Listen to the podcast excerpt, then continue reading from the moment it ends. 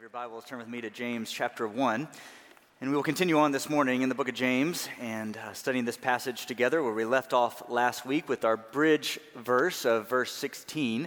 So James chapter 1, verses 16 through 18, if you have your half sheet of paper, I would encourage you to go ahead and pull that out at this time, and maybe, just maybe, I'll give you something to write down on that piece of paper. And so let's begin to read this verse together, James chapter 1. Let's start in verse 16, and we will go to verse 18, where we picked off again right last week. James writes, "Do not be deceived, my beloved brothers. Every good gift and every perfect gift is from above, coming down from the Father of lights, with whom there is no variation or shadow due to change. Of his own will, he brought us forth by the word of truth, that we should be a kind of first fruits of his creatures." That's our text. Let's pray it in. Lord, we ask your help as we study your word. Oh, with the words of my mouth and the meditation of my heart be pleasing and acceptable in your sight, O Lord. You are our rock and you are our Redeemer. Lord, would these words not just give us more information, but would it lead to action outside of this place? Would this be a sanctuary for our souls, so as we go out into the world around us, we can take all that we have learned and sung about and make it to application in our lives for the people that we'll come in contact with around us. Lord, be near to us, change us, shape us, and mold us into your image. And it's in Jesus' name that I pray. Amen. Well, you'll be reminded last week that we ended in James chapter 1 with this central verse of verse 16 being our bridge to today. Right? James finishes with, "Do not be deceived, my beloved brothers." And reminded last week we weren't deceived because we know that God does not tempt us to sin. It's when our own evil desires work their way out that it's our sin desires that work their way towards sin, and it works its way towards death. And we had a comparison, if you remember, the two pathways, right? The pathway that desires lead to sin, lead to death, and the other pathway that leads to the crown of life, right? So we had two different distinct pathways, and here you see James writing very clearly, "Do not be deceived." Which one do you want to be on? Do you want to be on the pathway to the crown of life, to hear, "Well done, good and faithful servant"? Do you want to be on the pathway to life? Or do you want to do the things that bring about death? And so James is very clear to bring this bridge gap together to say, do not be deceived. And it's not just do not be deceived about where the crown of life and how death comes about, but he's also reminding us in this bridge verse about where every good and perfect gift comes from, and that's what we're going to talk about. But before we do that, there's a word here that I want to draw out, because the book of James draws it out quite often. And it's really a pastoral word. James writes, and if you have your Bible open to the book of James, you can begin scanning through how many times you see the word brothers. How often James says here, he says, "Do not be deceived, my beloved brothers." We're reminded in James chapter 1, count it all joy, my brothers. Next week, we're going to see in James chapter 1, verse 19, he's going to start with, "Know this, my beloved brothers." Right, over and over again, James uses the word brothers because he's not writing to people he doesn't know. He's writing to people he loves and cares for deeply. He's not writing to just people who are nebulous. He's writing to the people that he loves deeply and dearly. I mean, James is saying, my beloved brothers and sisters, my beloved, do not be deceived. My people, my beloved brothers, I love you. Don't be deceived into this thinking. This is what makes this so beautiful from James, because he loves the brothers and sisters that he's writing to. And with heartfelt emotion, he's saying, my beloved, I see where this leads. I see where you're going. It's the same thing that's happening since Genesis. My beloved, don't let this happen to you. My beloved, see and hear and receive. My beloved brothers. And this is what makes the body of Christ so profound and beautiful. That James, writing to the dispersed people, the Jews who have left home and family, who are facing trials of various kinds, he's not writing them saying, hey, pick it up, get it together. He's saying, my beloved, my brothers, I know that you're in the midst of trials of various kinds. I know that you're facing hardships. I know that there's difficulty. I know that the devil is out to seek to steal, kill, and destroy. My beloved, I know that the enemy is roaring all around you. My beloved, I know this, but please hear me and receive this. James is writing to his beloved his brethren, the men and women in his church who he's been through the trenches with, the men and women who he's walked through difficulty and journeyed with, who he's seasoned with, who he's cut his teeth, the people he's been with in the trenches of life and ministry. He loves them. And those simple words, my beloved brothers, is a reminder to each of us in the body of Christ, the posture that we take with one another. That as we walk through and journey through seasons in life and difficulty and struggles, and hardships and calamity and seasons of loss and joys and sorrows and pains, as we walk through the ups and downs of life with people, we don't take the posture of, here's the Bible, get it together. We take my beloved brother, my beloved. Don't be deceived, my beloved. Take here and receive my beloved. We get in the trenches with people to love them to Jesus, my beloved. And you see James write over and over and over again in the book of James. Brothers, sisters, beloved, my people, see and receive the word of God. See it. Don't you know we've walked through this together? Don't you know that this is good? Don't be deceived. And here again in James chapter 1, he says, do not be deceived, my beloved brothers. There's a level of care that we have with one another in the body of Christ. There's a level of care that we have with people to love and care and to give God's word, to walk in the trenches with people. So then, let's look at this together.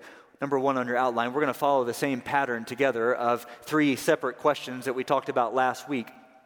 Number one, what is there to be deceived about? What is there to be deceived about? If James is saying, do not be deceived, my brothers, and we looked at last week and this week, what is there then to be deceived about?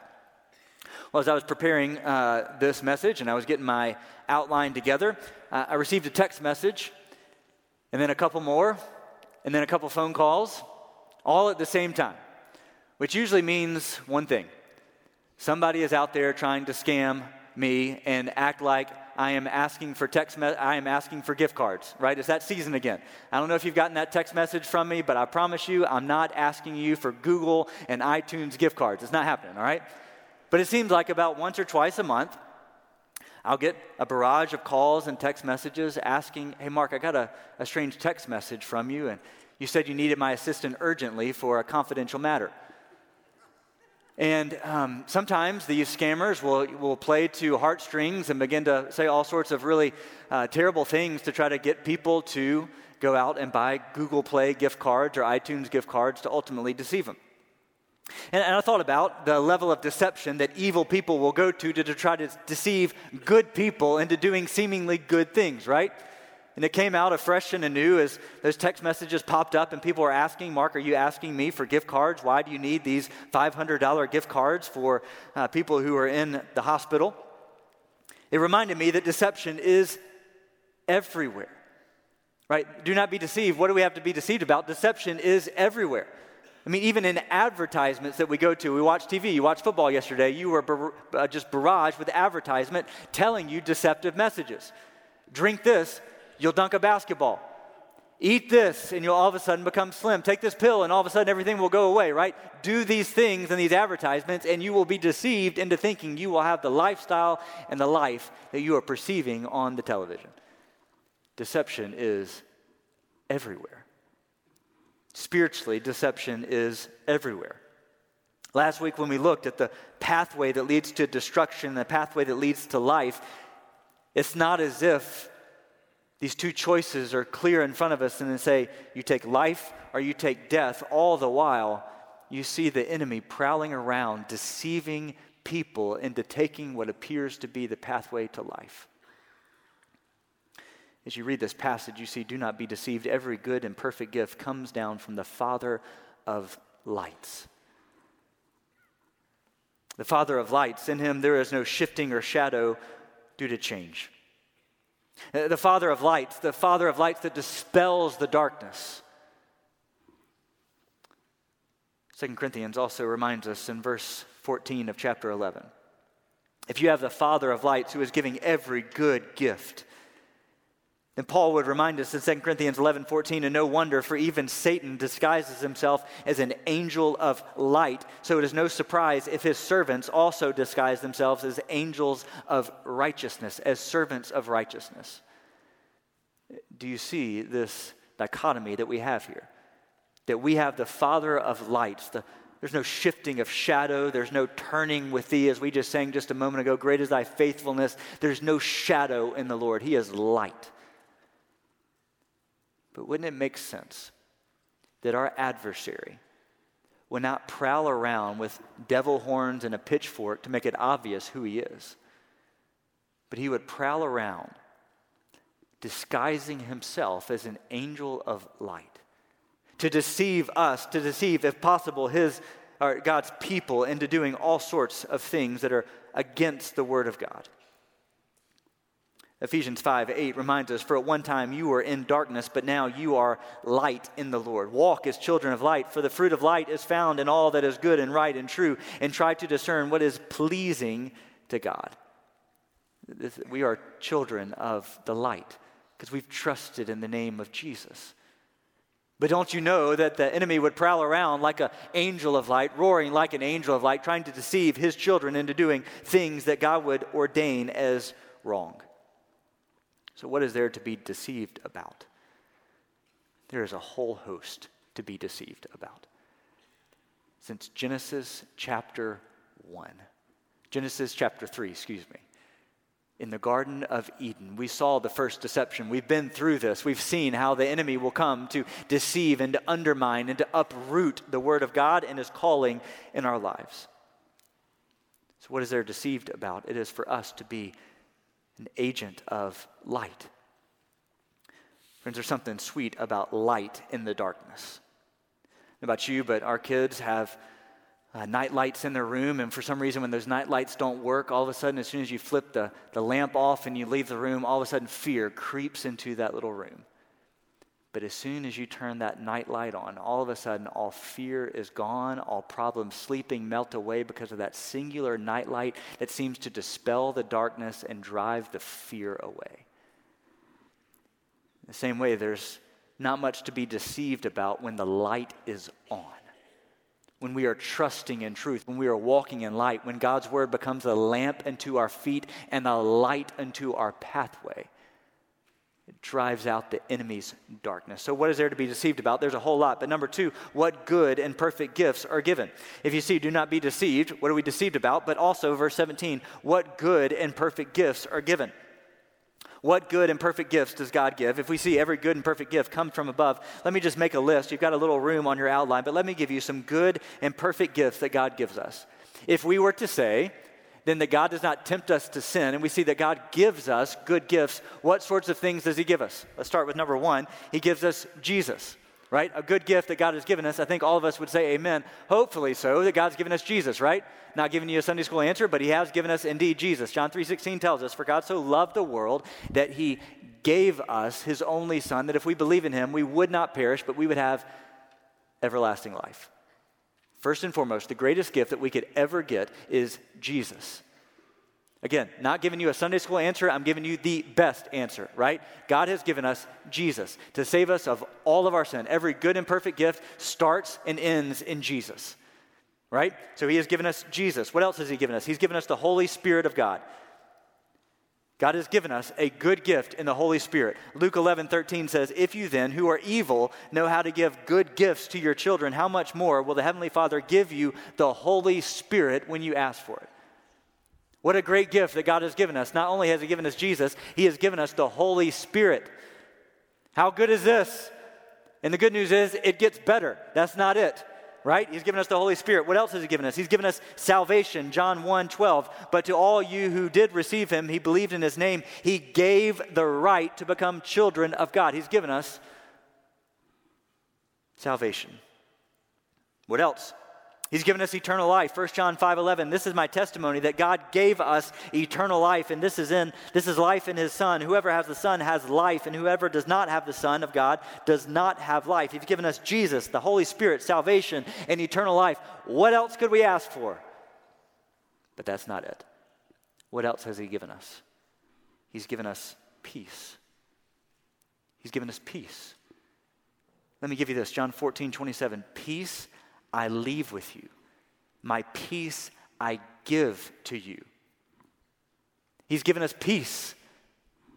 Peace I leave with you. My peace I'm giving you, peace. But listen closely in John 14:27, not as the world gives do I give peace. That's crystal clear. Not as the world gives do I give peace. See, this world gives a peace that is not lasting and it is not long. Jesus gives a peace that surpasses all understanding, a peace that is different in the circumstances we face. It is undergirding, it is strengthening, it is whole, and it is complete. The world gives us peace that would band-aid us from the next situation. The world gives a peace that is temporary and fleeting. The world gives a peace that in the end leads to more thirst.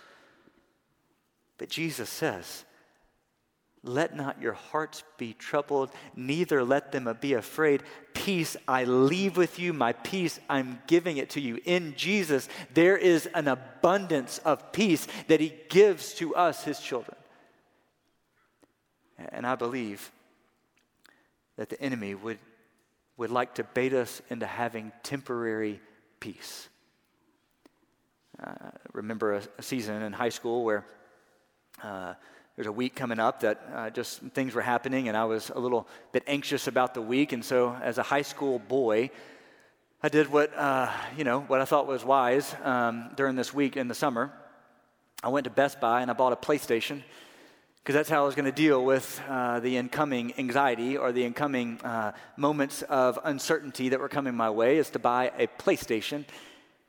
And man, it worked for a little while. Hitting up Mountain Dew and pizza for a couple hours and playing a PlayStation really helps a teenage boy for a little while. But after about 2-3 hours and playing all sorts of games and eating pizza and drinking Mountain Dew, all of a sudden I found that those waves of feelings and things came right back. The peace that I was searching for, it did a little good on the flickering screen for a little while, made me forget some things for just a few moments. But in the end, it left me in the exact same place I was before I left the house. John 14:27 reminds us that Jesus says, peace I leave with you, my peace I give to you.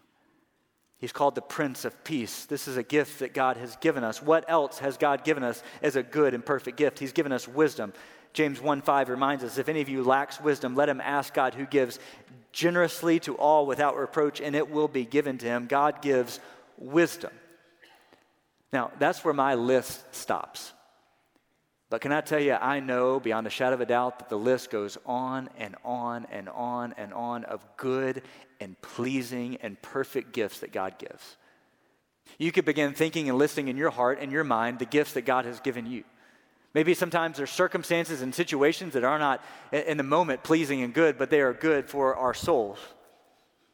God gives good and perfect gifts coming down from the Father of lights, whom there is no variation or shadow due to change, which would lead us to the number 3 point this morning. Does God change? Does God change? And I can resoundingly say, as I did last week with the simple question, does God change? No, he doesn't. But let's understand and let's dive in for just a moment. Does God change? Because this has far-reaching implications for us, because if God changes, we got some problems, right? Right? Does God change himself in circumstances? No. Does he get grumpy? No. Does he get better? No. Does he get worse? No. To say God would change and get better would imply that at some point he's been worse. So God can't get better than he already is, because he's perfect. Hebrews 13 tells us Jesus is the same yesterday, today, and forever. Psalm 102, of old you laid the foundation of the earth, and the heavens are the work of your hands. They will perish, but you will remain, and they will all wear out like a garment, but you will change them like a robe, and they will pass away. But you are the same, and your years have no end. Friends, if God does not change, if God stays the same yesterday, today, and forever, if God today is the same God who flung the stars into the sky and holds everything together, by his creative word, he created everything that is. If this is the same God that we worship today that was in the beginning, then it means his promises are secure. It means his mercies are still good for us today. It means the hope of heaven is still real and right for us. It means the same things that we read all throughout the pages of our Bible about who God is and his faithfulness and his goodness are as true today as they were in the past. They're as true today for us as they were yesterday. His mercies continue to be new to us today, tomorrow, and forever. You may say, well, there are places where God changes his mind or God changes or alters his story. And I want to just share with you one of those because I think it's pungent for us today. It's one of my favorite books of the Bible. It's the book of Jonah. And you'll be reminded that Jonah was called by God to go to the Ninevites and preach a message of repentance to the Ninevite people.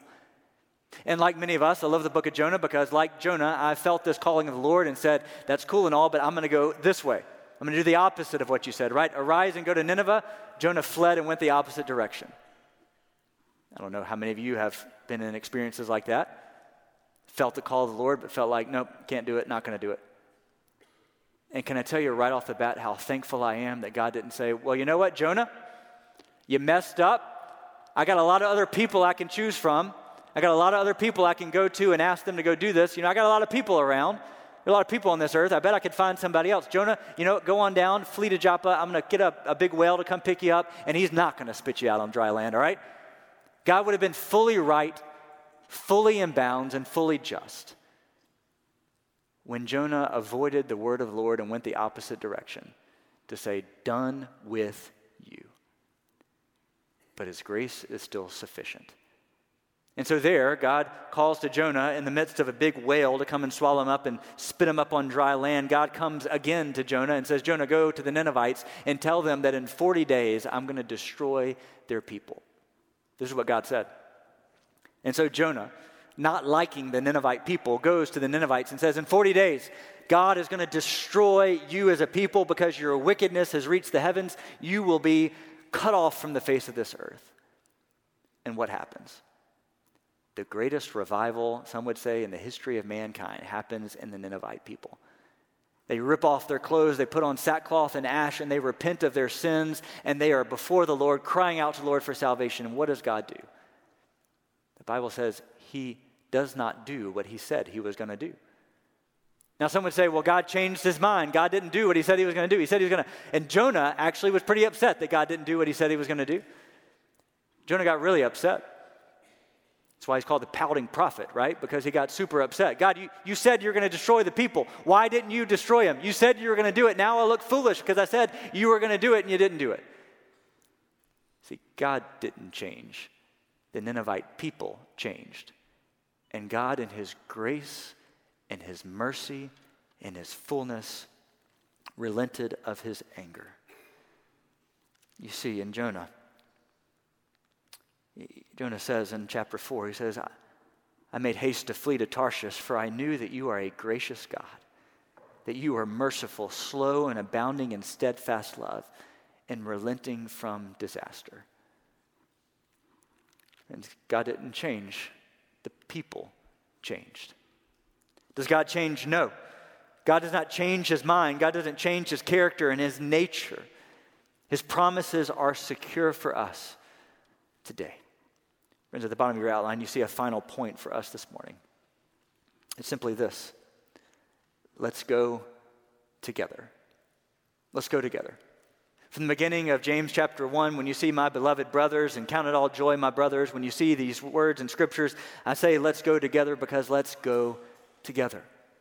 Let's encourage one another. Let's build one another up. Let's walk together through the ups and downs of life. And let's encourage one another to seek truth, to look for the good and perfect gifts which are coming from above. And let's remind ourselves that God's word does not change. I'll go back to verse 16 as we conclude this morning. Do not be deceived, my beloved brothers. Let's pray. Lord, we thank you for this day. Lord, I thank you that your promises are true and that your word is secure. Lord, I thank you that your word is a lamp unto our feet and it's a light unto our pathway. It dispels the darkness. Lord, we know that our adversary would disguise himself and his servants would disguise themselves as an angel of light, attempting with everything to deceive God's people into doing ungodly things, to lead us not in the path of righteousness, but to lead us in a pathway towards destruction. So Lord, give us eyes to see. Give us stability of our heart to know it. Anchor us near your word so that we know truth and that we walk and live in it.